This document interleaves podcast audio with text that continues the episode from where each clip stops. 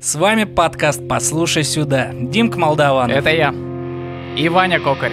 А это я. А Миша Филиппов не пришел.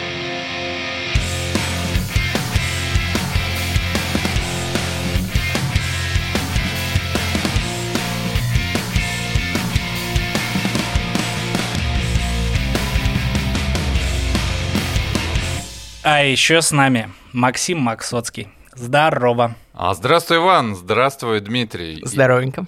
Ну чё, как дорога? Слушай, дорога отлично. Четыре часика в «Ласточке». Тут несколько минут на еще одной «Ласточке» от Химок до вас. И, в принципе, мы в уютной студии. Ну и потом студии. Еще на одной «Ласточке» на Диминой. Мы ее зовем нежно «Ласточкой». Миш Филипп сегодня пришел. На это есть свои причины, о которых ну, мы когда-нибудь попозже скажем. Но все отлично, не переживайте. Миш Филиппов, я с радостью с тобой познакомлюсь, но, видимо, но во вид... втором сезоне. Да, видимо, не сегодня.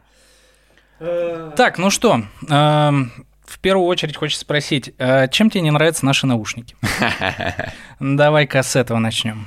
Короче, прихожу я к вам в гости, ну не только к вам, на любое радио приходишь, да, и вот надеваешь эти наушнички вот такие сверху на свои ушки, и... Чем же они не нравятся? Ну, когда играешь на барабанах, все-таки м-м, двигаешь башкой ты много. Вот так вот делаешь туда-сюда. Выпадают они, слетают с головы. А я думал, прическу боишься испортить. Прическу, да. Слушай, еще есть козырек кепки вот этот вот. Да-да-да. Ядрёный, который нужно переворачивать. Ну, короче, как-то так вышло. Ну да, трудно быть рок-стар вот в таких вот наушниках, как у Димы. Чисто дед пришел послушать свою аудиофильскую музыку. То есть я сейчас сильно выделяюсь, да? Нет, нет, нет, все в порядке. У тебя же свои, да, специально отлитые все дела, да? Да, раз мы уже сразу зашли к тему, к теме оборудования, специально под твои ушные раковины заливается вот с лепочками такая штука, тебе в уши прям такую массу пластилинообразную заливают, потом ее сканируют на три дэ-сканере, отправляют это дело куда угодно, в моем случае куда-то в какой-то штат США, и через две недели ты получаешь... Штат США? Да, я не помню, честно, ты, какой, то это, есть, какой это штат. Это прям кастом. Я просто делал на Павелецкой, там заходишь в жилой дом, поднимаешься на второй этаж, квартира, и там пацаны засовывают палку. А я думал, воска в уши накапывают, просто прям свечку жгут. Кто не знает, кто такой Максим. Да, я тебя сразу перебью. Максима меня обычно вообще никто не называют. Вот. Меня называют либо Макс, либо... Максимилиан. Ну, Максим, да, я по паспорту Максим. То есть... Максимилиан. Да, сценически Максимилиан. Почему-то все вот всем нравится. Ну, я не против. Максимилиан так Максимилиан. Нет, отлично, хорошо. Либо Макс. Слушай, проще, так, про, проще блин, Макс, на самом деле. Круто было бы, в, если бы ты в венке тогда пришел. Тогда Максимилиан настоящий. А так, а так Макс. Да, вот, давай так. Макс, Макс отлично. Э, Макс барабанщик. Э, и с недавних пор еще и стример. Блогер. Блогер. блогер. Ну, стример да. Это вот совсем, знаешь, такой блогер. Кто сейчас не блогер? А да, вот стример, да. Это значит, у человека есть постоянная аудитория, которая приходит в определенный момент и э, наслаждается твоим представлением. Макс, давай. давай начнем с того, что очень давно мы с тобой знакомы. Да. Э, и надо начать историю с того, что почему Макс барабанщик. Вот. И вот. Давай ты расскажешь о своем пути. Почему ты решил этим заниматься в какой-то момент и не бросил, и занимаешься этим до сих пор? Мне кажется, что обычно стадия рок-стар заканчивается на двадцать лет, когда ты поступаешь в институт, и потом музыка тебе уже... Это Дима свою грустную историю пересказал. Да-да-да. А рассказ о моей музыкальной карьере, конечно, наверное, длинный так будет, если по полочкам пройтись. Но если подурезать все байки предыстории... то вкратце, шестнадцать лет назад, это две тысячи четвёртый год, я увидел какой-то ди ви ди группы Metallica, где-то, не помню, какая-то запись на компьютере. Вот, увидел Ларса Ульриха, барабанщика Metallica, десять, двадцать, тридцать, сорок тысяч человек, я не помню, сколько там было, море человек. Вот, и эти ребята начинают там отчет, поехали, и весь стадион вот так вот. И я смотрю на этого парня Ларса Ульриха, он выбивает всю дурь из барабанов, просто вот нещадно. Это концерты девяностых годов, когда в самом соку Металлика. Я понимаю, что такого я еще никогда не видел. То есть я это прочувствовал, вот прям сидя за монитором, я прочувствовал, как будто я вот там на сцене, и понял, что я хочу, хочу так же, хочу так же выбивать дури с барабана. Никогда я музыкой не занимался до десятого класса. Вообще ничего, никаких предпосылок. Родители не музыканты, инженеры. Я учился на инженера. Ну, вот так вот случилось. А мой хороший друг, близкий, Паша, ну, он сейчас в Амстердаме живет. Паша, тебе привет. Он меня подсадил немножечко на музло. Сначала это была русская музыка, в частности, группа «Ария» там промелькала. Но очень быстро мы услышали «Металлику», и я понял, что не, вот эти все, а мы откладываем и пойдем вот по разному такому пути. Хочешь трэш, хочешь баллады, хочешь поп, метал. Ну, и вот знаешь, вот так вот, щелк, и все, и ты понял, что это твое. И ты уже вот вцепился и никуда, вот ну не можешь. Вот, я не знаю, как объяснить. А с чего ты начал? Ну, э, то есть э, я так примерно представляю, как э, в две тысячи четвёртом, да, uh-huh. году можно было заниматься музыкой. Э, ты просто смотрел, как люди играют на барабанах, приходил на реп-базу, которая, скорее всего, была обита яичными вот этим вот всем безобразием, э, где, ну, и плакаты еще там «Арии», э, и просто, просто, просто сам повторял, или у тебя был какой-нибудь... Все было... Три... тренер. Не то чтобы эпичнее, все было романтичнее намного. Вы даже не можете себе представить, насколько это было романтично.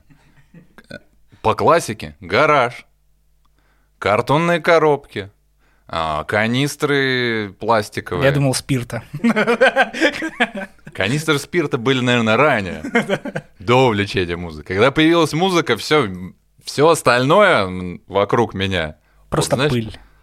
Ничего больше не интересно было. Баллон а, с сжатым воздухом. Это в качестве тарелки райда. О которой я ломал нещадно палочки. Просто раз, два, три удара. Вот. Гараж. Папин гараж, где летом две тысячи четвёртого я наставил кучу всяких коробок. Помните времена больших эл ти-телевизоров? Вот ну да. И вот две коробки из-под телека у меня стояли где-то вот тут слева. Я не знал, что нужно ногами играть на барабанах. Я думал, барабаны это... достаточно. Я думал, барабаны это проще всего. Ни аккордов, ни нот. Просто тука-така, тука-така. Как же я ошибался. Короче, поставил коробочки всякие разные и включал, как ни странно, магнитофон кассетный. Хотя компьютер был, но в гараже ничего просто под рукой не было. Но были кассеты «Металлики», которые любезно мне товарищ... мой дал стопку просто. И я там все подряд включал, садился и представлял, что я на стадионе сижу. Вот не вру тебя. Закрываю глаза по коробкам этими палками, палки настоящие. И сидишь, и все. И, и вот нет тебя. Ты где-то там, и ты уже видишь себя вот на стадионе, вот. Все, вот не знаю, как объяснить. Магия. Слушай, а было вот это вот ощущение, воспоминания, когда у тебя были крупные концерты, и ты играешь, видишь большую аудиторию, у тебя флешбэк из детства, типа... Да, наоборот, на, стадион, на стадионе закроешь глаза и видишь коробки перед собой. А, вот такой флешбэк?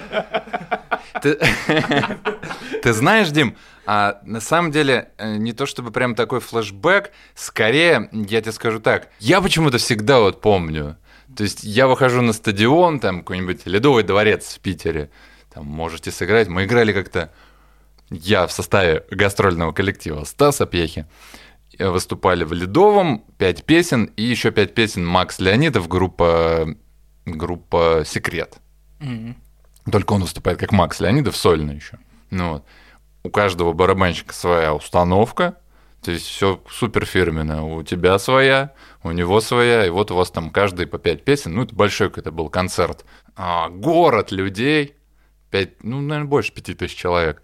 Я вспоминаю этот гараж каждый раз, когда выхожу, думаю, ну вот же ты сидел в гараже шестнадцать лет назад, так вот по этим коробочкам бил палки о баллон с воздухом, и теперь у тебя отдельная барабанная установка, и ты, мать его, на стадионе сидишь. Кстати, ну... знаешь, что не поменялось? Что ты бьешь палки до сих пор. Верно. Вот, и я каждый раз, знаешь, такой, типа, это все не то, что не по-настоящему, но... Как? Я удивляюсь до сих пор, если честно. А как думаешь, вот тогда, ладно, такой вопрос, я сейчас немножко перескочу. Бывало ли, когда у тебя подряд какие-то концерты, ты такой думаешь, блин, опять этот концерт, опять играть. Ну вот все, я устал, я не хочу. Опять же, вопрос абсолютно логичный. И да, да, такое, естественно, у, мне кажется, с любой деятельностью. Если ну, она да. у тебя на потоке идет, это твоя работа, угу. это... Ну, как барабаны для меня это не то чтобы работа, хотя я говорю слово «работать». Но барабаны это скорее, как модно говорить, лайфстайл, образ жизни. То есть это и работа, это и хобби, это то, что я обожаю и ненавижу. То есть это сразу, это моя жизнь. Образ вот. Жизни. И это даже часть семьи моей, вот.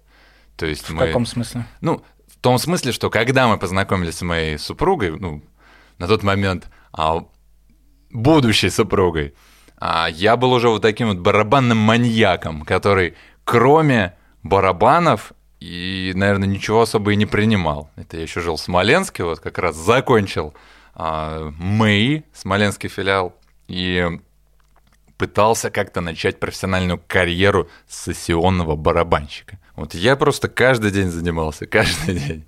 Иногда мы ез... я ездил в Миловидово к бейсам, который mm-hmm. был у вас на подкасте, mm-hmm. Денис Бейсовский. Утром ехал в одну как бы реп-базу, получается, на автобусе там каком-то.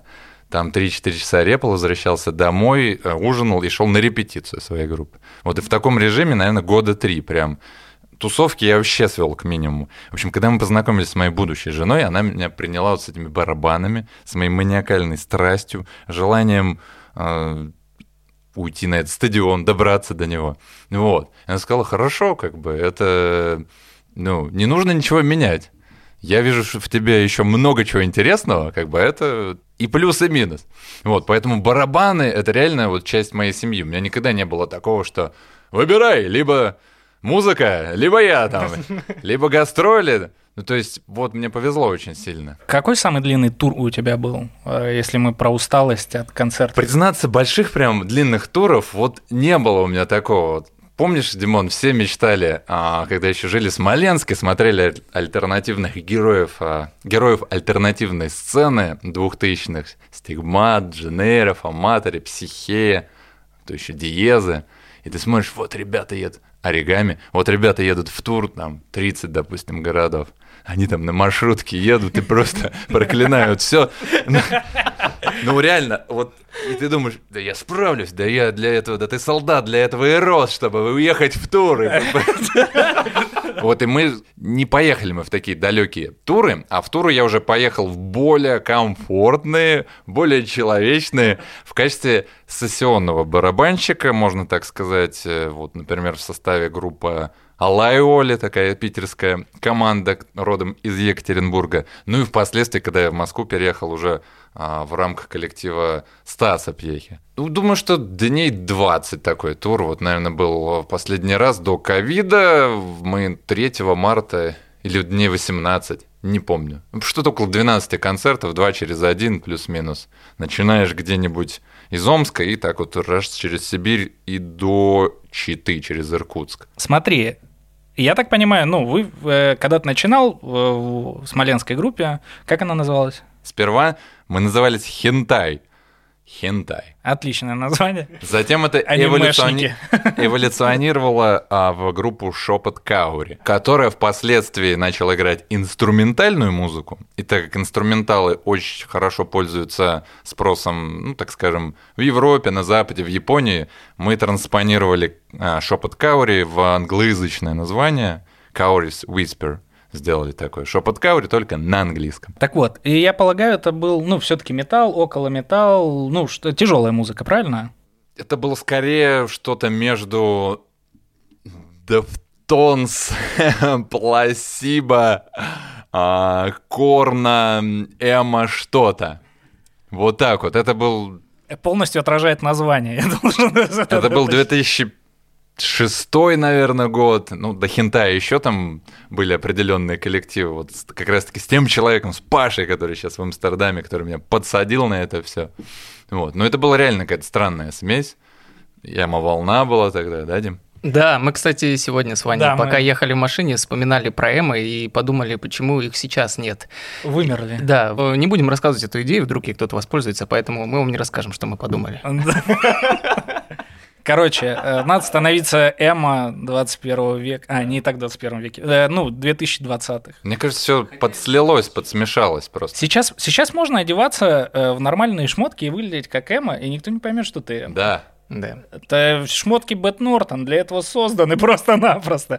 Опа, я не в теме рекламка. Про Бет Нортон, сорян. Ну окей. Так вот, вопрос все-таки. Сейчас ты, ну, последняя твоя деятельность, это барабанщик у Стаса Пьехи. Не было вот такой тоски? Это все-таки не Deftones. По не звучанию Deftones. Не, не, и не Metallica. Не заскучал и играть? Не Metallica, трудно согласись. Было переключиться? И не Metallica вообще? Я поймал себя на мысли... Причем уже последний, может быть, в этом году, начав э, стримерскую деятельность более активно, играя абсолютно разные песни, что барабаны в целом доставляют мне такое колоссальное удовольствие. Практически неважно, что звучит за ними, точнее, над ними. Барабаны — это фундамент, вот, и то... Как ты задаешь грув, ритм, то, как ты этот фундамент держишь, вообще определяет настроение. То есть возьмем там какую-нибудь поп-музыку, ее можно играть там с одним настроением, с другим в бочку, да, допустим, бум-бум-бит. Каждый сыграет барабанщик по-разному. В общем, мне нравится играть прямую бочку. Туц-туц-туц. Это вообще, я не знаю, шедевральная, шедевральная придумка человечества. Вот прямая бочка рулит. Короче, мне нравится вкладывать в любой ритм, в простой, в сложный, неважно, душу, эмоции, вот что-то, боль, разочарование, радость, понимаешь? И, к слову, у практически сейчас девяносто процентов артистов уже давным-давно коллективы вживую звучат как хорошая рок-группа. Вот, в этом-то и прикол. То есть от барабанов можно получить удовольствие и не кроша тарелки просто-напросто. А фишка в том, что можно крошить тарелки, играя шансон и... Блин, я очень посмотрел на это. Я посмотрел бы хоть на один шансон-концерт, где не драм-машинка крошит тарелки. Поп с роковым звучанием, и там, где прям прямая бочка, я все равно наваливаю, наваливаю, наваливаю. И это приветствуется, залы довольно большие. Ну, ты можешь раскрываться, можешь играть... в полную дурь. Ну, конечно же, драмшилда есть такое понятие, которое мы ненавидим, мы барабанщики. Стекла такие, защитные стекла. А, ну чё, перейдем к рубрике. Ну давай, чё придём?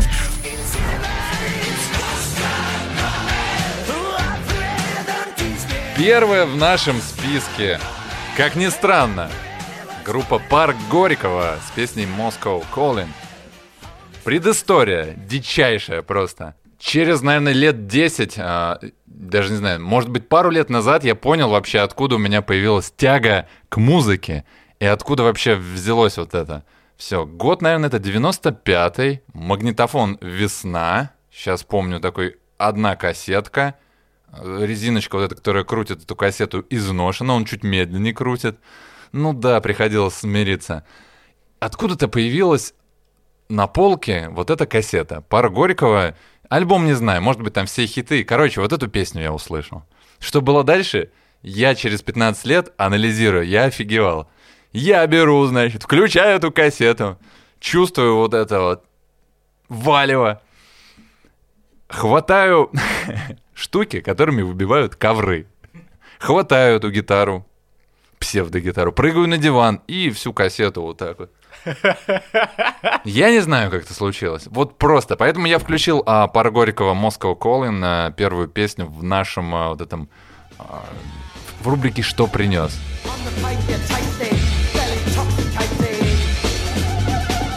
Ну а вторым а, исполнителем, вторым коллективом в нашей рубрике будет группа The Prodigy.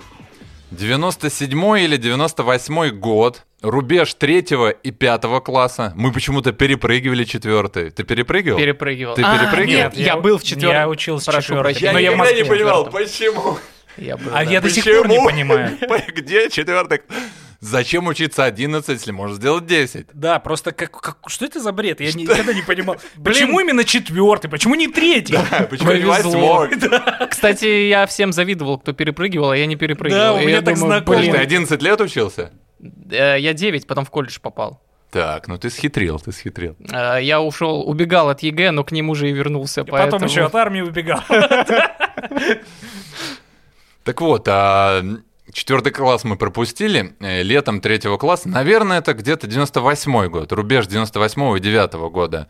Я, как обычно, отправился к бабушкам на лето. Это был мой любимый всегда, всегда был, есть и будет любимый период года. То есть у меня не было, вот, чтобы понять вам, как происходила моя жизнь до знакомства с музыкой, никаких хобби, никаких увлечений, ничего, кроме лета. Когда наступало лето, у Максоцкого был велосипед, ну, сначала школьник, потом Десна, ну или что там, вот. Наступало лето, на полтора месяца в одну деревню, ну, как деревню, за город, ближний, на полтора месяца в другую. И это было самым крутым временем в году. То есть я ждал окончания, там, неважно чего, детского сада. В общем, летом я никогда не жил в городе. Никогда. И я не понимал, как можно остаться в городе. Это горячий асфальт, плюс тридцать, ты за городом, там, лесочек на велике в речку, либо в озеро. У, кайф. В общем, мое, мое хобби было вот кататься на велике все лето. Тусить у бабули, гулять, там, с грязными вот этими ногами после футбола возвращаешься, выпиваешь литр воды, ложишься спать, встаешь, и каждый день вот это одно и то же, и это было самое крутое вот мое хобби. Так вот. Чуть не расплакался, извини, я прям так это ярко представил, как свое детство Блин, вспомнил. Мне вот очень да, повезло, да, да. Мне детство было, вот не знаю, классическое такое, идеальное, летние каникулы, это просто бабуля, вам огромный привет. От меня. Бабуля меня вот много-много растили, до сих пор заботятся. Короче, третий класс, мы уехали к бабуле, и местные пацаны, а тогда казалось, это деревня реально, казалось, это супер такая деревня, а ты прям в городе, в городе. Они притащили кассету Prodigy. И, и вся, как назовем слово, местность тащится от этого. Ну, я думаю, что не вся, но мой круг тащился. Там были те, кто на рэпе тащился, те, кто на нирване, на каких-то там метал-группах. А потом это я узнал, что вражда есть. Ты еще пожалеешь о том, что выбрал кислотников, сторону кислотников. В общем, я услышал трек, я не помню, какой именно, но вот Firestarter, он прям, вот это вот начало в мозг врезалось. Я услышал этот трек, вот эта музыка, ритм безумный, да, вот эта ритмика, мелкие вот эти шестнадцатые с синкопами. Я такой, что? И начали танцевать. Ну, как танцевать? Короче, пародировать, копировать, подражать. Вот, это девяносто, наверное, восьмой, как раз The Fat of the Land вышел где-то через годик, там, восьмой, девятый. И просто вот тогда снесло башку по-настоящему. Prodigy стали вторым звоночком. Но, опять же, ни, ни на чем не играл, никуда не стремился, но вот повлияло очень сильно на это, на меня команда. Группа Сплин здесь скорее характеризует... такую общую подборку русского рока, связанного с выходом фильма «Брат два». Если я не ошибаюсь, недавно был юбилей э, данного фильма и саундтрека, по-моему, двухтысячный год. Мне попал диск от моего товарища. У меня был э, музыкальный центр с одним диском, и я переписал этот диск на кассету. Там много было групп, там и, и «Аквариум», и «Би два Полковник». Короче, скорее это такое э, характеристика... Попадание в двухтысячные. Да, попадание двухтысячные в нашу отечественную рок-музыку. И атмосфера вот эта странная, такая меланхоличная, какая-то депрессивная. Да, вот да, и, да. И один, там, два аккорда у них. В общем, это скорее тот диск, который на репите играл, точнее, та кассета, переписанная с диска, которая на репите играла у меня. И вот какие-то ассоциации остались вот от э, саундтрека к фильму «Брат два». А ты из тех людей, которым «Брат два» больше, чем «Брат один», Ты да? знаешь, я вообще не, не то чтобы не топлю за кино, я не особо... М- не то, что имею право высказываться, я как-то нейтрален. Кино, кино. Первый «Брат» был посмотрен позже, да. Сначала попал второй «Брат».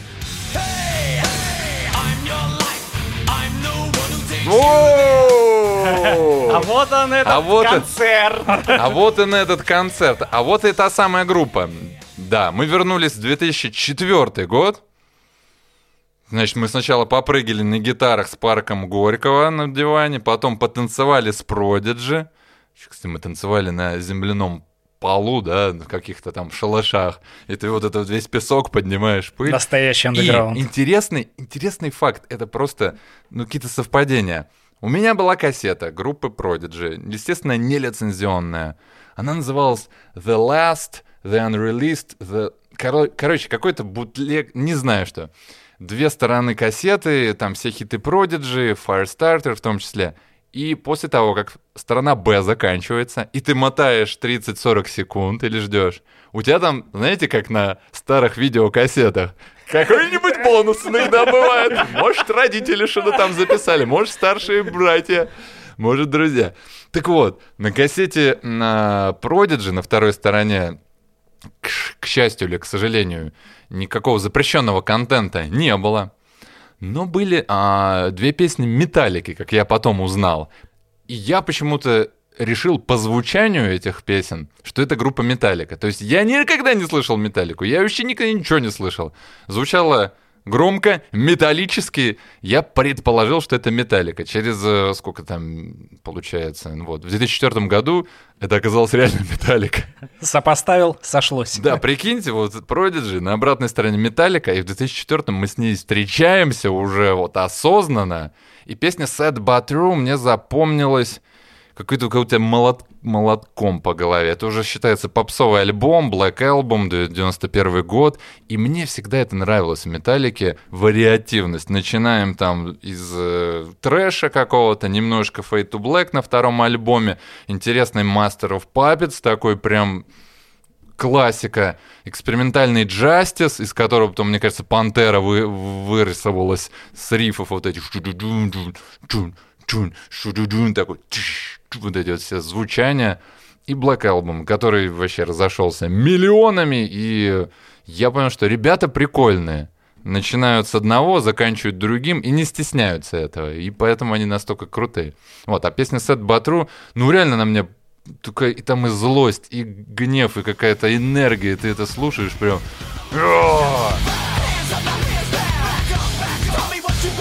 Да, вот после Metallica начал э, проявляться Limp Bizkit. Причем именно барабаны я не особо там-то и снимал. Мне скорее нравилась общая концепция. И вот припев, конечно, он поражал меня. Вроде бы все качево, с другой стороны там и риф такой полуметаллический. Самое интересное, что этот диск... Э, как же он называется, «Шоколад, Starfish and Hot Dog Flavored Water» двухтысячного года. Этот диск чуть ли не лицензионный. Ходил по райончику. То есть у меня был один райончик, где Prodigy слушали, у одной бабули за городом. Это в Гнездово. А, а второй райончик — это Колодня в Смоленске. И там пацаны гоняли Limp Bizkit, по-моему, лицензионный альбом. Он по всем ходил. Причем, ну... Колодня и Гнездово — это не место, где зарождаются, а, альтернатив... зарождалось альтернативное место. Это совершенно... Да, в принципе, Смоленск — это не место альтерна... зарождения альтернативной культуры. И вот этот дисочек мы заслушивали до дыр. Там, конечно, есть и Take a Look Around, там есть еще много чего. Бойлер очень мне нравится песня, она такая интересная. Ну и потом уже другие альбомы. Но вот образ вот этого, точнее, микса речитатива, рэпчика с э, ракешным звучанием, да, как-то оставил. Корн. Корн появился на нашем горизонте с пес... не с этой песней, с Freak on a Leash, естественно. Интересное время было... Все его застали, когда интернета не было, да, нормально? Абсолютно. У меня интернет вообще поздно появился, и компьютер поздно появился, и, видимо, круто. Вот я проводил летом, за городом, каждое крапиву лето. Бил палкой. Ой, на великах все ноги там содраны, и... Вот, я на самом деле рад, что так было. Интернет уже позже появился, и всему свое время. Корн, да, с клипом Freak on a Leash, но я взял Somebody Someone, мне всегда нравилось вот это вот интро такое... И там где-то гитарка идет. Корн поразили, ну, на меня, наверное, с точки зрения барабанов я уже смотрел тогда. Какая-то необычная была концепция. Типа, а что это все играют в припевах там в тарелке, да, в хэте, а чувак там туку-туку, туку на томах играет. Думаю, такой естественный переход. Начали мы с Металлики, там появились какие-то альтернативные движения. Начали их впитывать. Но опять же, я вот по попсе, вот такой вот, по попсе, Корн, Limp Bizkit. Ничего такого, знаешь... Супер-андеграундного. Супер-андеграундная попса тогда не, уже. Не достал я из широких штанин. Знаете, мы сейчас вот поговорим с вами о таких группах, которые никто не я, знает. Я принес кассету. Ребята, есть у вас здесь ставить кассету? Мне нравится, чтобы все, всем заходило что-то такое вот. Для людей. Достаточно такой... Ну, не то что полная противоположность, но, на мой взгляд, сильно отличается от группы Korn, ну, на то время, да, по манере подачи, по какой-то настроению, что-то есть схожее. И опять же, барабанщик. У них свой стиль, своя фишка, и для того времени, это середина девяностых, ну, реально мало кто так играл. Может быть, и играли, но в гаражах. А они вынесли это уже на большую сцену. Стоит отметить, что интересный барабанщик еще у группы Soundgarden. Я посмотрел их концерт, Крис Корнелл покойный. Посмотрел какой-то концерт старенький, девяносто второго третьего. И барабанщик там играет. Мое почтение. Такие штуки интересные, а-ля Korn, Limp Bizkit, Deftones, что группа Soundgarden недооценена, на мой взгляд. Вот. Короче, вот Deftones, Korn, Limp Bizkit были такими... китами альтернативной музыки для нас. Мы кавер даже, помню, на этот, пытались играть. Ну, много на что пытались. Хорошо, что нет этого, этих каверов в записи. Именно вот этот бит на миллион, как я говорю. Просто послушайте его.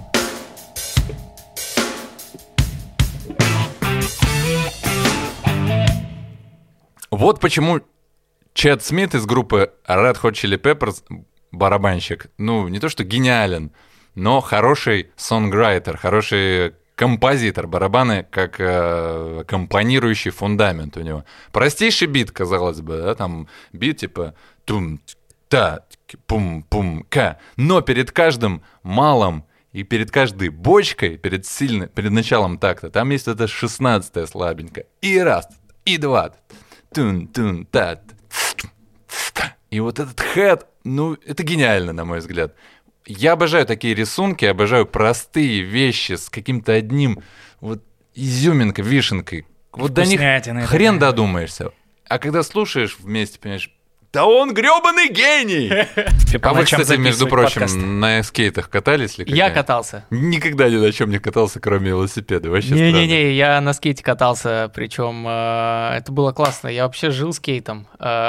Лет четырнадцать, площадь Ленина, у меня вот была видишь. Доска, я учился делать олли, кикфлипы. И бейс там был тоже, нет? И... Или он не катался? И... Нет, бейс не катался. не катался. Бейс же паркуром занимался. А, блин, да, точно.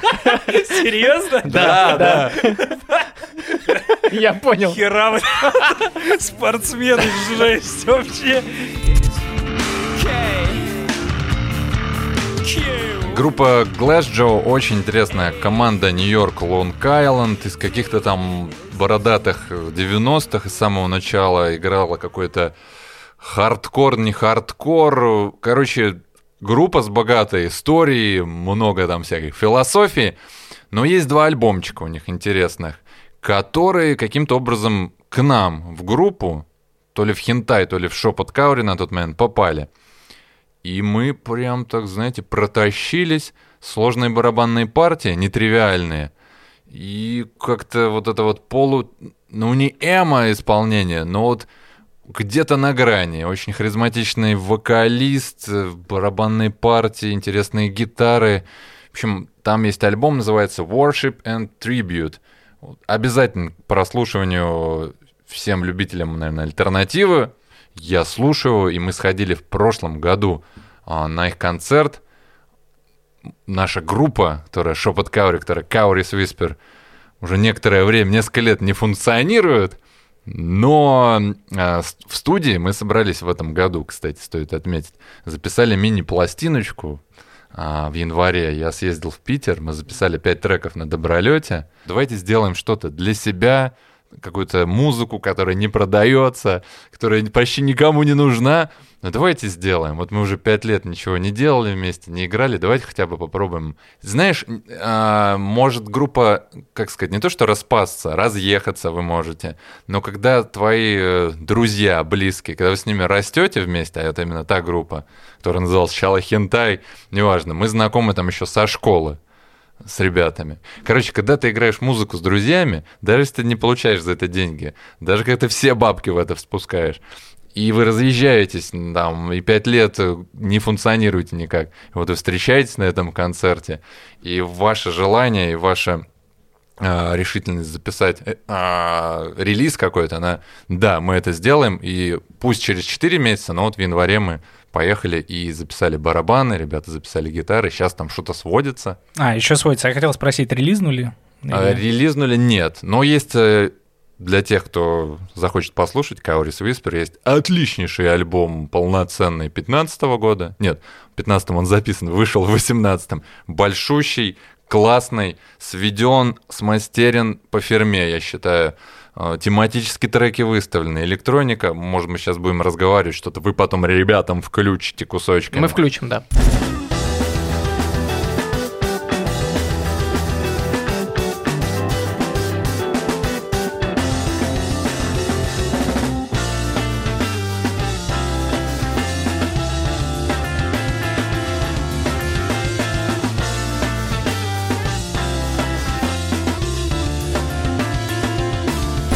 Glassjaw, Two Taps of Mescaline был в этом плейлисте. И, наверное, последняя сейчас группа прозвучит в рубрике, да?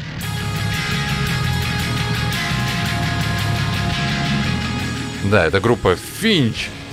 И альбом две тысячи пятого, что ли, года. Тоже команда не то чтобы популярная, не то чтобы сильно известная, но одно время скакнула. И вот где-то с группой Glassjaw они там пересекались. И интересно, что вокалист Glassjaw был вокальным тренером а, солиста группы The Finch. Вот. И этот альбом две тысячи пятого года а, помогал, на, ну, натаскивал солиста группы Finch, как раз-таки вокалист прошлой группы. Вот. Был вокальным тренером. Такие интересные истории. Короче, альбом Say Hello to Sunshine две тысячи пятого года группы Finch я просто вот рекомендую послушать всем, кто так или иначе связан с около альтернативной нью-метал музыкой. Это не совсем привычное звучание там, а-ля Korn, Limp Bizkit, вообще нечто другое. Очень крутой там барабанщик, неизвестный причем барабанщик. Охрененно странные сложные партии, барабанщик левша играет как правша, и его партии хрен повторишь. Там такая раскладка, что ты, будучи праворуким барабанщиком, я объясню, ты играешь правой рукой вот в такие две тарелки, ц-ц-ц, делаешь, перекрест, перекрещиванием левой руки с правой ты бьешь левой рукой в дыщ, дыщ, дыщ. А этот парень делал наоборот. Он левой рукой, рукой вел тарелочку хэта, а правой бил малый. Таким образом, у него все поле справа открывалось для работы. Ну, вот. Короче, этот парень сделал офигенный альбом, и вся эта команда, мне кажется, это один из таких недооцененных релизов, которые мы до дыр слушали, и прошлым летом я его опять слушал, и сейчас я его слушаю. Finch, Say Hello to Sunshines. Зацените. Ну, наверное, это такие десять треков, которые так или иначе сопровождали меня до непонятно какого года. И музыки очень много, и сложной, и простой, и можно бесконечно об этом разговаривать. Чего говорить про музыку? Лучше ее слушать. А еще лучше играть. О, да. да. О, да. Спасибо, Макс, спасибо, спасибо за музыку. Очень круто. Вот по поводу последней группы я, честно говоря, не слышал. Но то, что ты рассказал, и даже вот кусочек прослушали, блин, странно, что я даже не, оказа... не оказался в этой теме, хотя очень много музыки прям... подобного плана слушал, блин. Там есть четыре трека, такие очень разнообразные, очень отличающихся, отличающиеся друг от друга, и интересные гитары, интересные вокальные ходы и барабаны, прям, ну, супер нестандартные. Зацени, вот, скачайся, прям, да. Думаю, тебе зайдет. Как тебе барабанная партия в нашей отбивке? Классика. Это Дима. Это, Дима. Это, классика. Это классика. Я люблю, чтобы была классика, знаете. Люди понимают, когда у тебя тум-тан, тум-тан, таку-таку-там, пам-пам. Главное, пам-пам. Конечно. Это как на гитаре трынь, трынь, трынь. Я не скрываю, вам честно скажу. Я играю музыку для людей, и... сам от этого стараюсь тащиться. То есть, да, я могу послушать что-то посложнее, но мне вот нравится, чтобы людям было понятно, когда зал кайфует, кайфуешь ты втройне, вчетверне. Вот не знаю, вот должна быть эта магия, какой-то баланс. Я не против того, чтобы ребята играли сложную музыку, джаз и вообще тяжелую, heavy, power или, наоборот, ambient, трип-хоп. Но я люблю в меру энергичную, в меру понятную музыку. Ну вот, обожаю просто. Слушай, не часто общаешься с эстрадными музыкантами? Ну, я, в смысле, не я часто не совсем общаюсь. Прям эстрадный. Ну, ну, ну все-таки опыт именно такой. И э... в том числе. А, да. А... Какая... Ты, вот... ты не забывай, что, прости, перебью, за моими плечами релизы некоммерческие, никому не нужные, инструментальные, которые, ну, реально, Слушай, ни, ну... никем не покупались. И, ну, нет, покупались. Так и но... должно быть. У, мне кажется, любой Думаю, музыкант, да. у любого музыканта такая история. Кто-то с чего-то всегда начинает. Когда тебе говорят: Максоцкий, ты же там с диджеями играешь прямую бочкой или там со Стасом Пьехой. Я такой: э, брат, зайди на мой YouTube-канал, посмотри, пожалуйста, отмотай ролики, и ты поймешь, что ты немножечко как бы заблуждаешься. Первое впечатление, оно может быть ошибочно. Ну и вот есть такое, то, что вот цветы дарят или что-нибудь такое. Бывало, что подходили, какая-нибудь бабуля, чтобы тебе такую подошла, ну, подарила. Ну что вам рассказывать, да, еще? Да. Рассказывать про себя любимого. Я, на самом деле, не очень, как сказать, тщеславный и не, не бью себя кулаком в грудь, не говорю, что «Я, Максимилиан Максоцкий, а вы?» а Я, скорее, до сих пор, повторюсь, недоумеваю часто, да всегда, почему есть какой-то дополнительное внимание к моей персоне. Почему это происходит? Вот, честно, я, для меня это загадка, и я стараюсь так себя как-то и позиционировать. То есть, ну, видимо, что-то нравится. Насчет цветов. Да, да, еще раз да. Более того... Ладно. Только не говори, что ты получил больше цветов, чем учительница на первое сентября. Чем Клара Дмитриевна? Да. Ну, больше? Ну, ну нет, по... чуть-чуть поменьше. Ну ладно. Слушайте, да, попав на большую сцену, ну назовем это слово большой сценой, все-таки артист, которым я пять лет уже играл, играю. Сейчас мы, наверное, перейдем к камин-ауту, я не знаю, когда мы уже к нему перейдем. В общем, пять лет гоняю со Стасом по всей стране и не только, реально по всей стране. Аудитория вообще прикольная у этого артиста, серьезно. Я, ну, я не знал, что такое может быть, людям реально интересен. Да у каждого артиста своя фишка есть. И вот то взаимоотношение, которое он выстраивает, любой артист своей аудитории, это самое ценное. Он уделяет ли ей внимание, да, общается ли с ней. И когда тебе год за годом приходят одни и те же люди, ну или... приводят с собой друзей. Вот в этом какой-то цимус есть. Приезжаешь там на Дальний Восток или неважно куда-нибудь, в Екатеринбург. Первый концерт тебе узнали, второй концерт там тебе уже какой-то цветочек подарит, третий концерт уже э, кружку, короче, и так далее. В общем, у меня есть свой фан-клуб. Вот к чему. Слушай, фан-клуб и не один, понимаешь?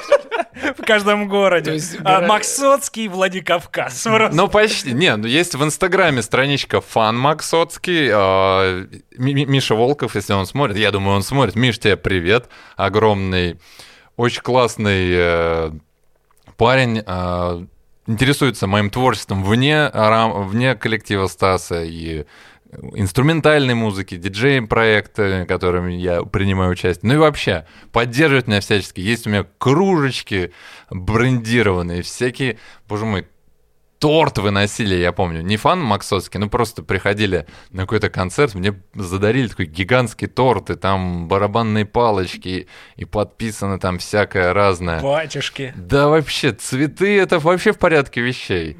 Вот. И что хочу отметить, а про аудиторию Стаса, ну, я не знаю, как у остальных артистов, и у Стаса очень прикольная, душевная публика. Да, это в основном дамы.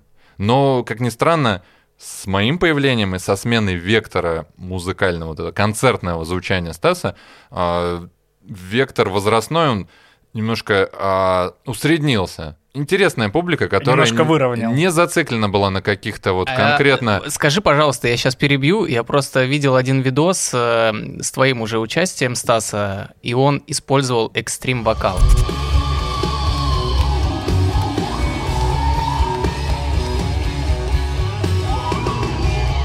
Рига, Москва, это называется трек, э, кавер Валерия. Да. «Рига-Москва» есть такая песня. «Три огонька у созвездия Овна». И откуда это влияние? Вот, самый прикол у Стаса, как у артиста, очень тоже большой... вариативность большая. Начинал он там с «Гражданской обороны», «Нирваны», «Металлики», «По дворам». Я так и знал. Да! Есть клип у него, где он в футболке. Есть, в футболке «Металлика», да, старая история. И когда я начал это прочухивать, то, что как бы... твой босс, он прежде всего обычный такой же чувак и слушает дофига разного музла, от там супер какой-то классики до каких-нибудь... Я удивился, когда услышал The Reign of Kinda, по-моему, такая есть банда. Ну, супер забавная, типа Coldplay, только более сложная. Я такой, о, да ладно, ты эту группу знаешь? Конечно, я очень люблю. И это все отражается так или иначе. Хотя бы на саундчеках это отражается. Когда ты там иногда Нирванку на, на чеке поиграешь, какой-то Enter Sandman. Или мы играли одно время Soundgarden, их вот этот э, Black Hole Sun. Sun, да. Ну, в своем стиле, но играли. Или что-то еще мы из Radiohead периодически играем. И это очень забавно. Я понял, что это влияет и на аудиторию, так или иначе. Да, ты придерживаешься жанра какого-то стилистического, но он позволяет себе отходить в эксперименты. На сцене, именно на сцене. Тут добавим гроулинга. «Рига-Москва». Mm-hmm. Говорит, а хочу брейкдаун. Вот брейкдаун там было просто... И все, и там просто... Хэт, считаешь? Он говорит, а сделаем, давайте, брейкдаун. И там...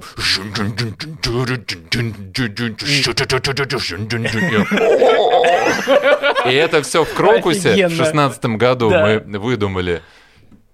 Когда мы это, когда это началось в туре, ну, бабушки и прочие, некоторые просто офигевали.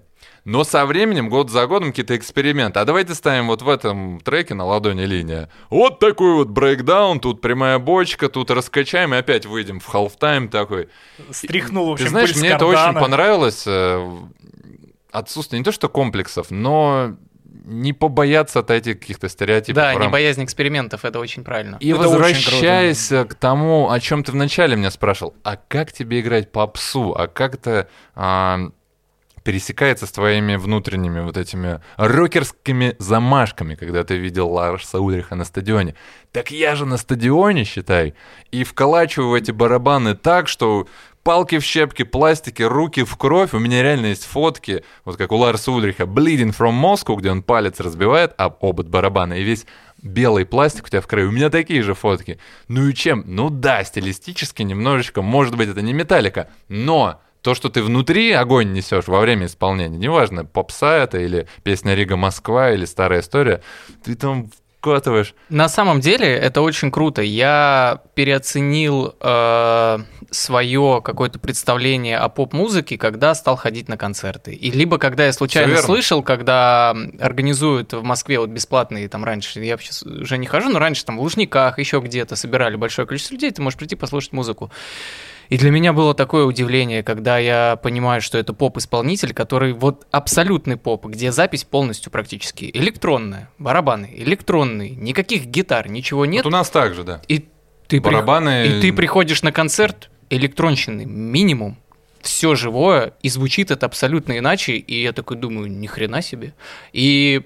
И музыканты все профессиональные, но это чувствуется, если э, артист э, как бы на уровне, да, который популярен.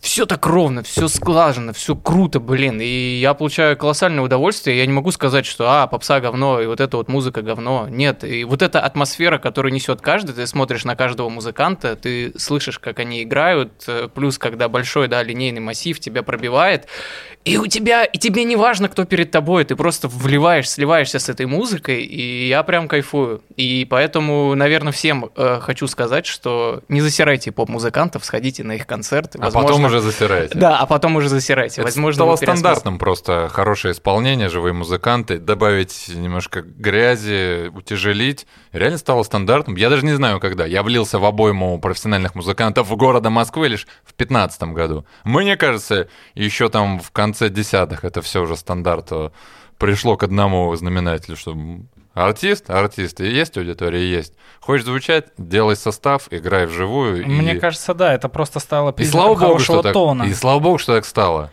И знаешь, ведь на самом деле, продолжая твою мысль, многие люди э, опускают тот момент, то, что почему человек стал музыкантом, и популярным музыкантом в том числе. Да, можно сказать, там, связи, что-то еще, что-то такое, но он является артистом не просто так, он умеет петь, он там учился, например, или талантливый от рождения. Но, как правило, это люди...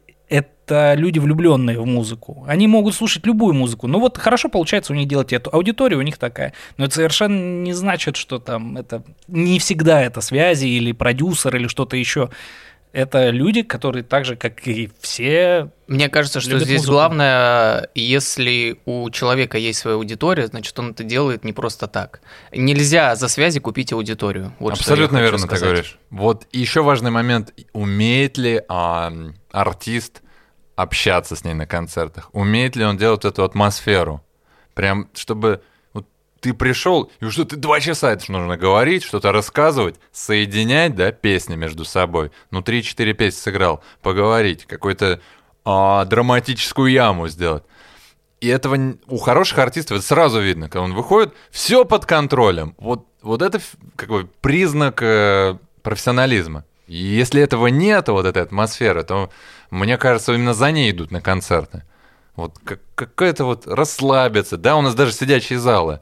Ну вот прям бывает, знаешь, концерты, я даже сидя там за стеклом в конце зала, я чувствую, что им прикольно там, и всем прикольно, и все такие сидят, типа, а-а-а. И немножко так плечиком пританцовывают. И ты вообще, то есть вы можете угорать, там, если длинный тур, ты начинаешь угорать, там, что-то какие-то приколюшки, а давай вот доиграем импровизация, экспромт, короче, прикольная тема. Тогда вопрос, мне кажется, он интересует абсолютно всех. Так. Какая твоя любимая песня группы Стаса Пьеха? Что-то такое. Ну, боевичок на ладони линия хорошо очень идет. Там прям такой перед припевом раз, два, прям вот это, две точки, три, четыре, и пошел припев. Боевичок хорошо идет. Что там такое еще? Слушай, это как сказать, а какая у тебя любимая песня у группы Metallica? Сектор газа. Сектор... Да, у Metallica сектор газа. В принципе, я вам уже говорил, то, что пободрей, то, что качает, я... Давай, поехали! Вот, ну, не, на ладони линия, наверное, так она. Ну все, тогда оставим. Давай ее оставим, потому что я ее знал еще до того, как пришел к Стасу. Я знал, что это его песня, и я ассоциировал и когда её, его персон... Сыграл, кайфанул, так сказать. А, еще есть, а, еще есть песня «Где буду я» в живой аранжировке. Она под британщину такую интерпретирована была. Там вместо такой прямой... Вместо прямого рисунка там был по три шестнадцатыми. Дидю-дю, дидю-дю, дидю, дидю-дю, дидю-дю, чаку, чаку. Она не очень, может быть, прям бомба-пушка в плане радийности, но вживую ее очень интересно играть. Там была такая прямая бочка. Та-м, а, а, та-м, па Пацут, пацут, пацут, пацут, па-па-па-па. Видишь, профессионал. Без барабанов играет так, что ты сидишь такой, да-да-да-да-да. И вот эти вот, вот эти синкопки выгодно, ну, стоят они в фирменности, да. Вот, так что «Где буду я» интересная была живая версия. Ну, она и есть до сих пор. С учетом всех э, нынешних обстоятельств по миру, да, и всей этой истории, то, что концерты приостановились, э, как ты это пережил и чем вообще-то занимаешься? Интересный факт, интересное событие. Вообще, возвращаясь к моей всей вот этой карьерной э, истории, к лестнице, неважно как-то, к полотну музыкальному.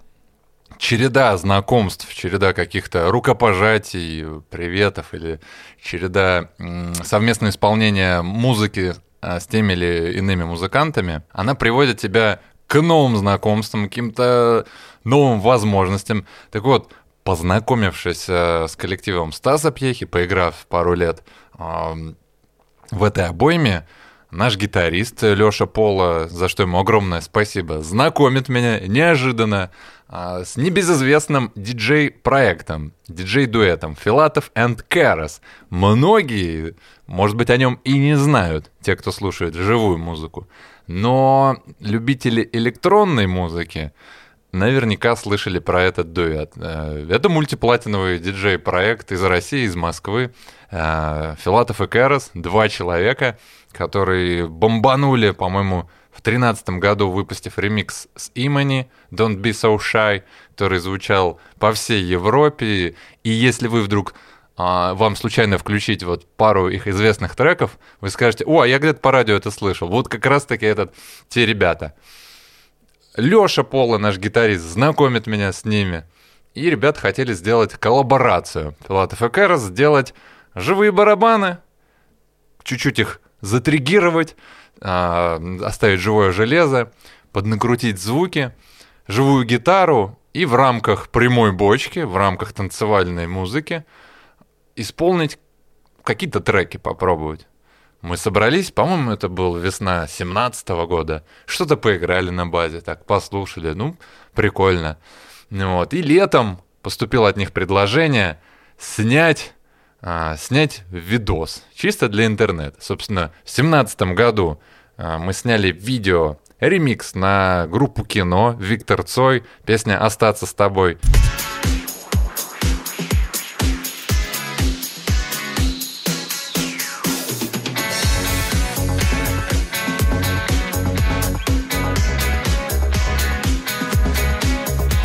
Ребята сделали просто чумовейший бомба, бомба-хит, отреставрировали записи и сделали их в своей манере. Мы снимаем видео на коленочке случайно, ну не совсем коленочке, но ничего не предвещало, как говорится, беды. Снимаем видео, они его выкладывают, и потихонечку там что-то происходит. Через два месяца мы смотрим, оно как-то выстрелило, там какие-то триста тысяч, четыреста тысяч, потом еще через две недели миллион, потом еще там больше, больше, больше. И, по-моему, сейчас там тридцать семь или тридцать восемь миллионов просмотров. Это под лайв сделано, ну, там барабаны живые, грязные живые барабаны. Блин, получается, вы Versus Battle побили.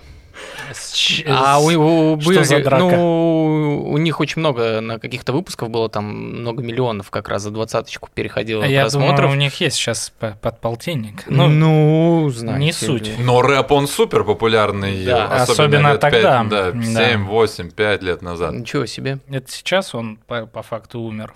А Цой жив. Цой, да. Наш, наш брат, русско... Говорящая вся, а, все слушатели русскоговорящие очень любят а, классику. Это хорошие песни, я считаю, про, ну, относительно простые по аранжировкам, гениальность в простоте. Так вот, а, ребята реинкарнировали хит Цоя «Остаться с тобой», сделали там, замиксовали, взяли тоже живую гитару, оригинальный вокал, все это через лейблы они официально сделали. Вот, то есть официальный ремикс, и в сентябре-октябре он больше миллиона, больше миллиона, и потом куда-то, куда-то, куда-то, сейчас там тридцать семь миллионов, потом они получают за него золотой граммофон, именно за радийную версию, он выбивается на три или два месяца, первая строчка русского радио, диджеи, там со времен диджей Грува, наверное, вообще никого, никого не было, было да. Они сами в шоке, о них узнает вся эстрада. Так вот, видос Цоя набирает тридцать семь миллионов просмотров, меня начинают узнавать на улице. А, ну, не то, что так ты идешь по улице, где-нибудь в торговом центре какой-нибудь сборный концерт, где разные артисты, обычно Муз-ТВ, вот, вот это хорошо работает. Я на чеке стою, значит, все поделал, спустился, подходят ребята секьюрити. А, скажи, пожалуйста, а это не ты вот парень из... и ролик мне показывает? А это не ты? Я говорю, да, я такие, ну и все, там фоточки, все дела. И думаешь, да ладно, это так работает? Вот, благодаря Алексею Полу, который познакомил меня с а, проектом «Филатов и Кэрос», я начал свою YouTube, интернет-карьеру, это громко сказано, но мой канал, который был заведен в девятом году, в две тысячи девятом, в две тысячи семнадцатом-восемнадцатом начинает вот так вот, там, с тысячи шестисот подписчиков начинает удваиваться, два, три, четыре, пять, довольно, ну, быстро. На данный момент у меня не так уж много аудитории, всего лишь, наверное, тридцать, тридцать два, тридцать одна тысяча. Ну вот. Но за год он вырастает у меня в два раза, вот потихоньку. При этом я не очень активно прям веду, не каждую неделю ролики выкладываю, но последние три года стал себя позиционировать еще и блогером. Че, парни еще не предлагают какую-нибудь э, там гражданку переиграть, перепеть на какую-нибудь дату? Слушай, ты предложи. Некоторые разделяются на два лагеря, но обычно все как бы круто, память Цой, там память у них лирика из сектора газа тоже. Так и знал, что это они. Вот, ты понял, да, кто? Да. Я говорю, вы их слышали стопудово. Это реально чуваки, у которых золотые платиновые диски висят в их студии. Это реально, то есть... Слушай, я полагаю, я из второго лагеря. Который лирику... Хоя, Цоя не трожь? Да, так к святому не прикасаться. Слушай, ну они сделали... Играй, играй, но не заигрывайся. Они сделали, я считаю, очень хорошо. И в основном восемьдесят процентов пишут, блин, круто, это второе дыхание. Да нет, это нормально. Есть, когда не очень хорошая интерпретация, тогда пишут дизы, да, у них наоборот. По Арбату не проходил мимо стены Цоя, и там тебе пацаны не угрожали. Мне кажется, ты знаешь, типа, один из их врагов должен быть в таком случае. Возможно. Я, просто... уме... я, я умею договариваться. Я для людей как бы стараюсь. Слушай, а реально угрозы какие-нибудь поступали или что-нибудь? Ой, не, ну бывает иногда комментарии, там, ой, ты там спрячь, э, спрячь улыбку, спрячь там это, Цоя. Короче... Что за ушастый за барабанами? Ну, короче, я скорее просто... Меня это вызывают какие-то ну, улыбки. Положительные да, эмоции, с, да. Смех. Э, слушай, коротко, если мы коснулись Цоя, как тебе техника игры барабанщика Цоя стоя? Важно не то, что техника, а важно стиль, который был у него, понимаешь? Маечка и шорты. Для чего он стоя играл? Да, маечка, шорты, и чтобы сережка там в левом ухе была видна, понимаешь? Потому что если ты будешь сидеть, тебе не будет видно. Они очень стильные ребята были, одевались там. Это концепция. На самом деле они, во-первых, очень прогрессивную музыку играли для своего времени. Ну, действительно очень круто. Слушали хорошую, хорошие да. аналоги на Западе. Да, именно так и есть. А ты Цоя стоя переигрываешь. Если кто не знает, ты еще Макс, Максимилиан с некоторых пор не миновала его чаша стримерства. Стримерство, да, чаша. В общем... Цоя, я вообще люблю стоя играть. То есть я люблю, когда какие-то ямы, пауза, где можно бочку подержать ногой, либо вообще как-то у меня нет партии, я могу вскочить, попрыгать, там, давай, давай. Загляните ко мне там на канал, посмотрите какие-то живые выступления. А, стримерство, стримерство, мы плавно перешли.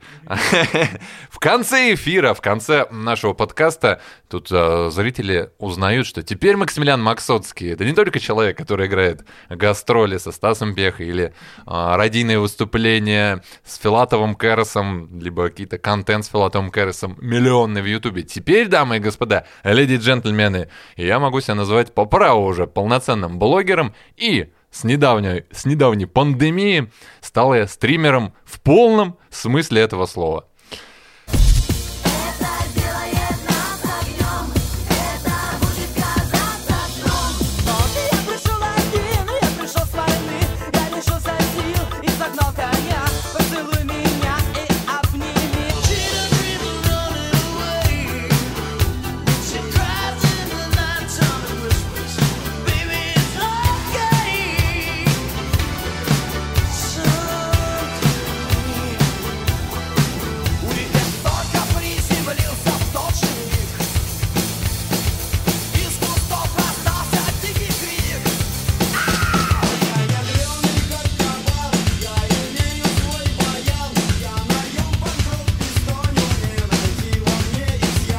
Аудитория, которая у меня копилась последние, ну, одиннадцать лет, но конкретно года три, так уже четыре э, отступления. В шестнадцатом году я вложил соточку рублей в MacBook тринадцатидюймовый.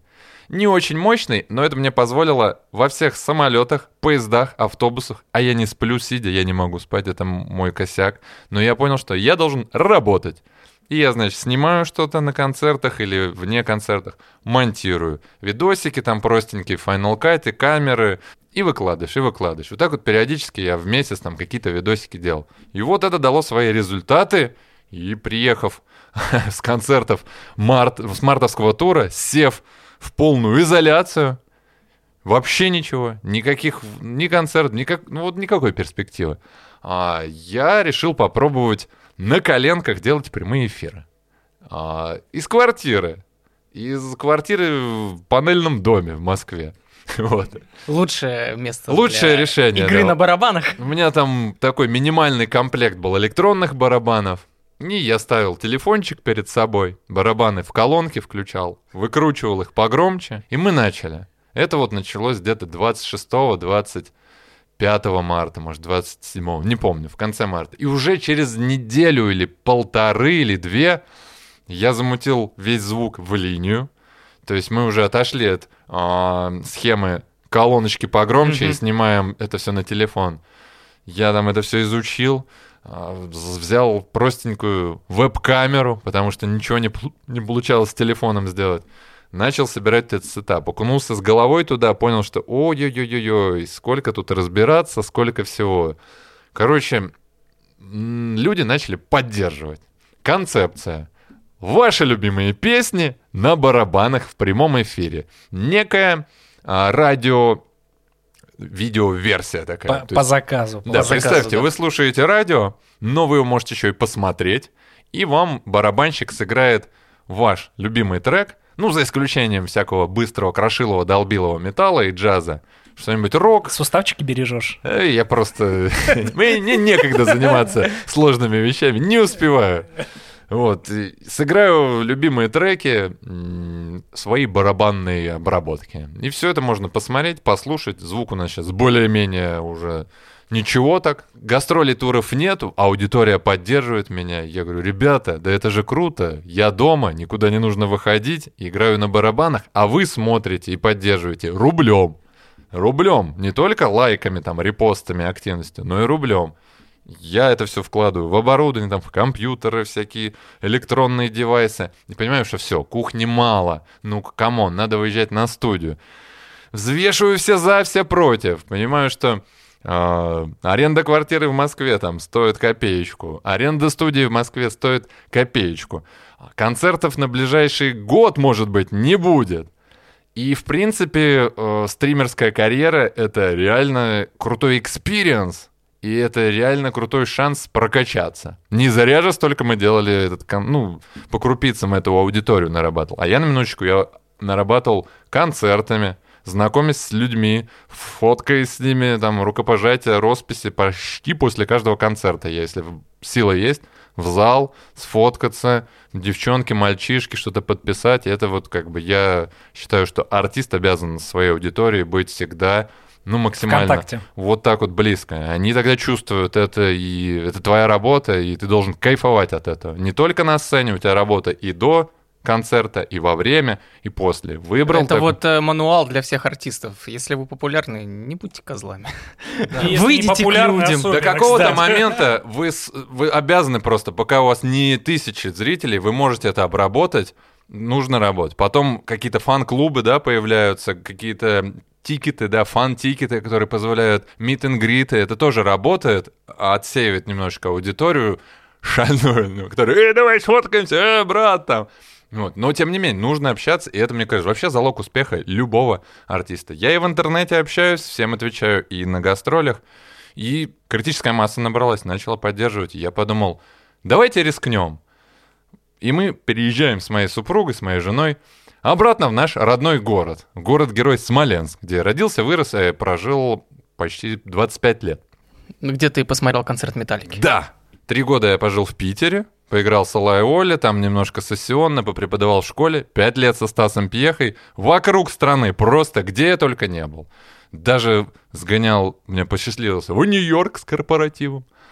Вот. Потом уже благодаря этому в Эл Эй сгонял сам своим ходом. Представляете, барабаны настолько круто ведут меня по жизни, что где бы я ни оказался, заперт ли в квартире на ковиде, люди все равно как-то поддерживают.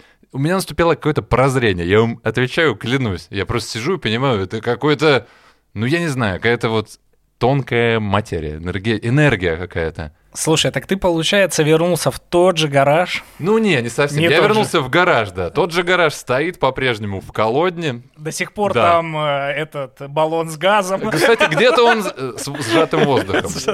Вот. А гараж сейчас превратился из обычного одноярусного, одноэтажного. Теперь а, у нас большой двухэтажный гараж. И на втором этаже расположилась моя новая студия. Мы ее потихонечку осваиваем, делаем там и ремонтики. Я поставил кондиционер. Спасибо моим зрителям, подписчикам, кто вот сейчас будет смотреть. До этого момента досмотрел. Вам огромное спасибо. Без вас, я повторял, повторяю, не было бы вот этой YouTube-карьеры, стримерского опыта и возможности заниматься лично вот только тем, что мне нравится в данный момент.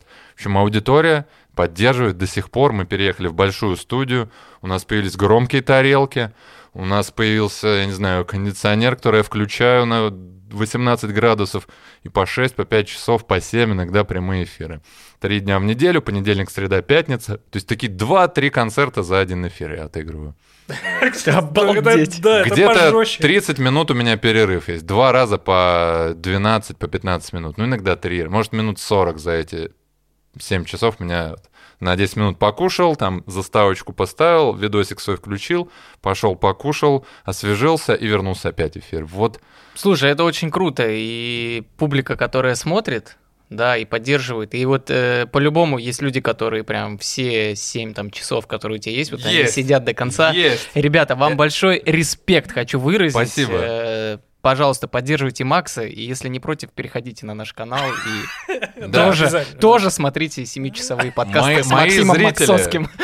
Люди добрые, загляните к ребятам, я думаю, что вам будет интересно происходящее здесь, не только моя персона, но и другие гости.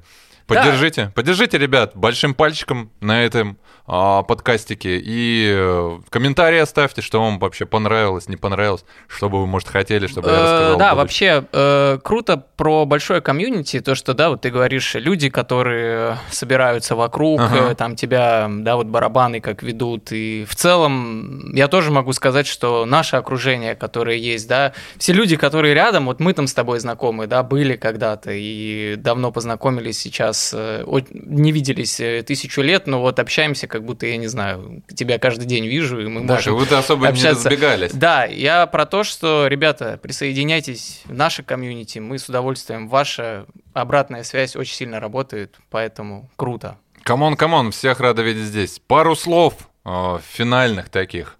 Может, мы сейчас, конечно, еще что-то затронем. Знаешь, меня очень сильно волновал. Мы к этому вернемся, к прощанию. Но, знаешь, ну, наверняка умные зрители уже давным-давно посчитали, сколько тебе за стрим капает. Но я не твой умный зритель. Ну так. Ой, слушай, это по-разному. Может быть, там от трех тысяч до тринадцати, не знаю, очень по-разному. Это такие американские горки. Есть у тебя уже какой-то такой донатер, который... Есть, определенно. У меня есть там подписчики, которые поддерживают э, как бы спонсорская подписка. Есть типа Патреона, Бусти, mm-hmm. может, кто-то знает. Mm-hmm, да. От Mail.ru сервис. Там есть э, двадцать человек, которые платными ежемесячными подписками меня поддерживают. Я им эксклюзивный контент выдаю. И не только, мы общаемся в чате. Это уже такие прям, э, можно сказать... Не то что зрители, а уже близкие интернет-зрители-друзья такие, вот. Есть постоянные донатеры, причем они живут и не только в России, там, в Беларуси, Украине, в Казахстане, в Прибалтике. Есть русскоязычные, живущие в Штатах, в Германии. То есть по всему миру смотрят. В основном, конечно, русскоязычные, но и с некоторыми мы там на английском. Это прикольно, это странно. Они каждый месяц там заходят и такой, ух, в евро. Я в восторге просто-напросто от нынешнего времени именно тем коннектом между, связью между... Э, неважно, артистом или просто медийной личностью публичным и зрителем. Их взаимодействие, то есть когда посредник в роли условного продюсера или менеджера может полностью отсутствовать. Важен только продукт и зритель. И зритель напрямую может поддерживать автора. Мне кажется, в этом это, феномен. Это просто шикарно. И то они есть... могут пообщаться с да, артистом, да, ну, да, с да. блогером. Прям в прямом эфире. Не то, что ты написал, да, как да, раньше. Да, да, да. Я пишу вам письмо Академика из города. Королёва, да, да, да, через месяц. Из Сургута. Ты, это через месяц оно придет туда и запишут. Через месяц оно выйдет в эфир. И это там всем уже селом собирались. Уже доллар, уже доллар по, по шестьдесят будет к тому. Да. Я хочу подытожить. Еще раз спасибо друзьям, зрителям, людям добрым, которые все это безобразие мое по жизни поддерживают, особенно в последние вот, две тысячи двадцатый. И эта пандемия странная открыла для меня новые горизонты, как с, вот с ног на голову. на голову. Я не знаю, почему так, но произошло. И теперь я завершаю свою гастрольную деятельность в рамках концертного коллектива Стаса Пьехи. двадцать седьмого августа, это у нас получается послезавтра. Мы записываем этот подкаст, не знаю, когда уже, я не ориентируюсь. Но послезавтра в Москве у меня состоится финальное шоу со Стасом Пьехой в театре ВДНХ. Я там забомблю и соло, и встречусь с фанатами. Миша Волков в фан-клуб из Питера едет специально, чтобы увидеться со мной. Еще там московский фан-клуб приедет. Я уже палочек заготовил, завтра их подпишу. Буду раскидывать со сцены после соло, у меня отдельный номер есть там в рамках, да, Стаса концерта. В общем, я решил заняться теперь сольно творчеством в интернете, немножко постримить, потом развить канал каким-то контентом, видеоконтентом, пожить в Смоленске в тишине, спокойствии и поработать в студии. Интересный этап, я, наверное, боялся, но и втайне мечтал. Собрать все свое оборудование, свои барабаны в одном месте, ничего не трогать и наращивать мощности технические. Сейчас вот мы будем пульт покупать, ну, довольно дорогой, цифровой большой пульт Behringer. Будем с него уже рулить хороший звук, несколько сцен будет. Вам в эфир, я думаю, более качественная история пойдет. Ну, а там и видеокамеры, и сотни-сотни тысяч оборудований. Ну, вы-то понимаете, куда это клонит. Это просто кошмар. Короче, да. Ребят, мы это попробуем... Это нужна помощь конкретная, Мы ребят. попробуем это сделать, и у меня в планах, чтобы была картинка офигенного качества, с офигенным звуком. Я сидел один в студии, вот всякими такими миди-контроллерами управлял, и в будущем даже светом я хочу управлять. И все это вот в этих руках, ногах и голове. Так что приходите и смотрите, как мы эволюционируем. Это... Это что-то удивительное. Да, вот именно как эволюционируем. Все правильно сказал. Да, с коленок до студии, да. И это все благодаря вам. Слушай, Макс, офигенно. Пора, наверное, подытожить. Ну, ты уже под... давайте, подытожил, э, в принципе, все, что можно. Ну, давай. Посла... Много чего осталось не, не, не да, раскрытым, да. но, но э, оставим сезон. на следующий Кто... раз. Да, да. да. Очень был рад тебя видеть. Это надеюсь... взаимно, ребят. Да. Зовите еще. Вам процветание, друзья. Поддерживаете и к ребятам заглядываете. Тебе, Максим, успехов. И вы, ребята, от вас заглядываете ко мне, я буду рад всех видеть. И музыка, ритм, хорошее настроение. Объединяйтесь вот по этому признаку, по музыкальному. Слушайте хорошую музыку, будьте в ритме, берегите себя и своих близких. Спасибо вам, парни. Спасибо, Макс. Рад... Давайте, парни. Рад был, Слушай, рад был супер. с вами Подписывайтесь общаться. на социальные сети Максима. На все. Все ссылочки все в описании. Абсолютно. Все будут. На наши социальные сети. Слушайте, плейлист Максима шикарный. Прям пропитан э, десятыми и концом нулевых. Ух! У-у-у! Спасибо! Это был подкаст «Послушай сюда». Дима Молдаванов. Ваня Кокарь. И Максим Максоцкий. Мишаня, мы ждем тебя. Возвращайся.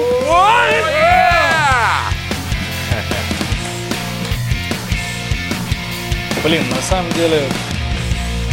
Так, ну что-то Такие получилось. интересные ты вещи рассказываешь в плане... Во-первых, я понял, нам нужен Patreon.